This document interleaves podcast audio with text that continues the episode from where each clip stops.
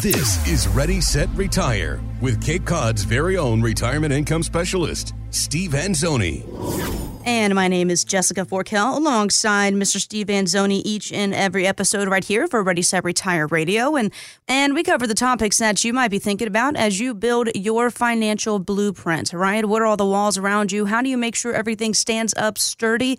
These are the things that we're talking about here on the podcast. To get more details at fairwayfinancial.net. First things first, so let's go through uh, what is the difference between an income plan and an investment plan? Because, Steve, I know you sit down with people and they go, no, no, no, I have a plan. I, I have a 401k and I have some savings, but those aren't plans. Right. What those are just assets. And I like to refer to them as buckets. And savings gathering buckets is good, and it's good to have 401ks and IRAs and all those things. But a plan is actually the process of putting together the savings that you've accumulated to achieve a desired outcome. So, for example, uh, you have a 401k at work, you have an IRA on your own outside, and let's just say you have a, a brokerage account. So you got some little bit of money spread out, mm-hmm. and you're going to retire soon, and now you're trying to figure out how can I take the money I've saved and make it work for me like I'm working now, right? Mm-hmm. So an investment is just the holding pen where the money is. A plan is taking the money that you've saved and putting it into action, making it work for you the way you want it to work. Do you want income? Yeah, I do. I want income. How long do you want that income? Well, I want it for life. Okay, so we have to make sure that our plan gives you income for life because that is your number one goal in this particular case. Notice how I didn't talk about what's the best stock or what's the best bond or what's the best annuity or what's the best anything. It, it's irrelevant.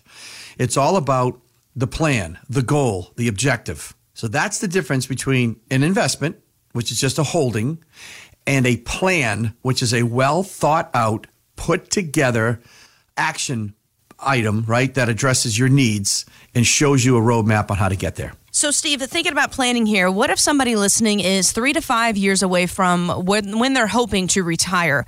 What kind of plan would you put in place? What's a plan look like for them? Okay, great question. So, what you want to do there is start gathering the assets that you have, and it, it's all about getting information too. Okay. Right now, the key is knowledge. The key is identifying what you have. And I don't mean just liquid assets, I mean income assets. For example, Social Security is an asset right? It's not something you see on paper. It's a you get a statement, but it only shows income. But in a way, it's an asset. So you need to know where you stand on Social Security. All right. Um, at age 62, at age regular retirement age, which is usually 66 to 67, depending on your age, and at maximum retirement age, which is 70.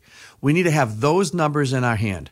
We need to have your your, your employer plans in hand, your 401ks, your regular IRAs that you own outside your employer, and anything else as a resource. For example, what if your goal is to retire full from a full-time job, but to work a part-time job? right? So now that becomes a resource for filling in the blanks.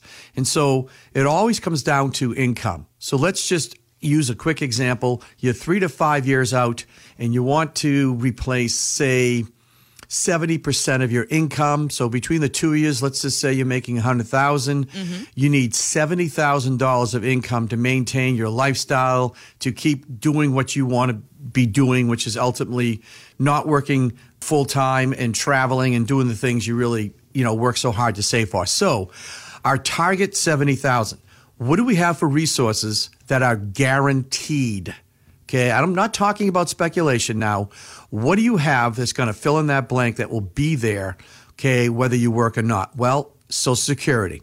That's a guaranteed income. So let's just say that you're married, and let's just say the two years have, um, oh, let's go with $40,000 okay. okay, between the two of you. So now you're 70, you need 70, you've got 40 guaranteed as a $30,000 shortfall, okay, which is $2,500 a month. So far, we're behind. Okay, now what else you got?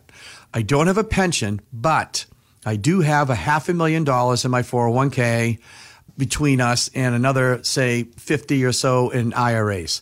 So we have $500,000 as an asset that we can plan for to try to produce some other income for that, right? So what we now have to do is to position that and, and run some numbers to see in three years or four or five years, whenever that is, how can we fill the gap in to come up with that $70,000 we need that will be there no matter what happens in the economy. See, that's the key. That's the mistake that a lot of people make is they fill the gap in with income that isn't guaranteed, that's speculative, and that's when people are going to get in trouble, mm-hmm. right? So Makes sense. That's what you have to do. It's a whole different mindset. It's all about pre-positioning and getting ready to retire literally getting ready. And those three to five years are so critical, so critical. Like if you were ready to go in 2008, let's say you had three years to go, and 2008 hit, and, they, and it took almost 40% of your, your retirement. Mm. What do you think that's going to do to your timeline? Oh my gosh, it's definitely going to delay it. Oh my God, it's a mess. It's going to be a nightmare.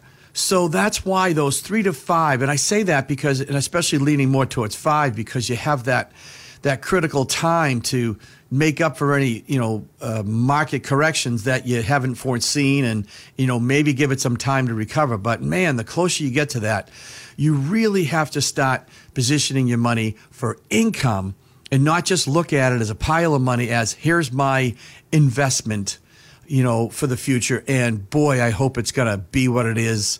Um, you know, we just had a little of that, right? December was a very scary month for some people. Can you imagine if you were retiring December 15th or whatever that number is, right? And you're ready to go and you've got, you know, four or five hundred thousand dollars in a 401k, and all of a sudden, 10 or 15 percent, bang, drop. No, not again. And you're day. ready, and you're no, and you're ready to retire. Now, listen, if you've got five years, six years, whatever, okay, maybe you've got a little time there to make up for it. But man, if you if you're ready to go, that's a problem. So three to five years out, position.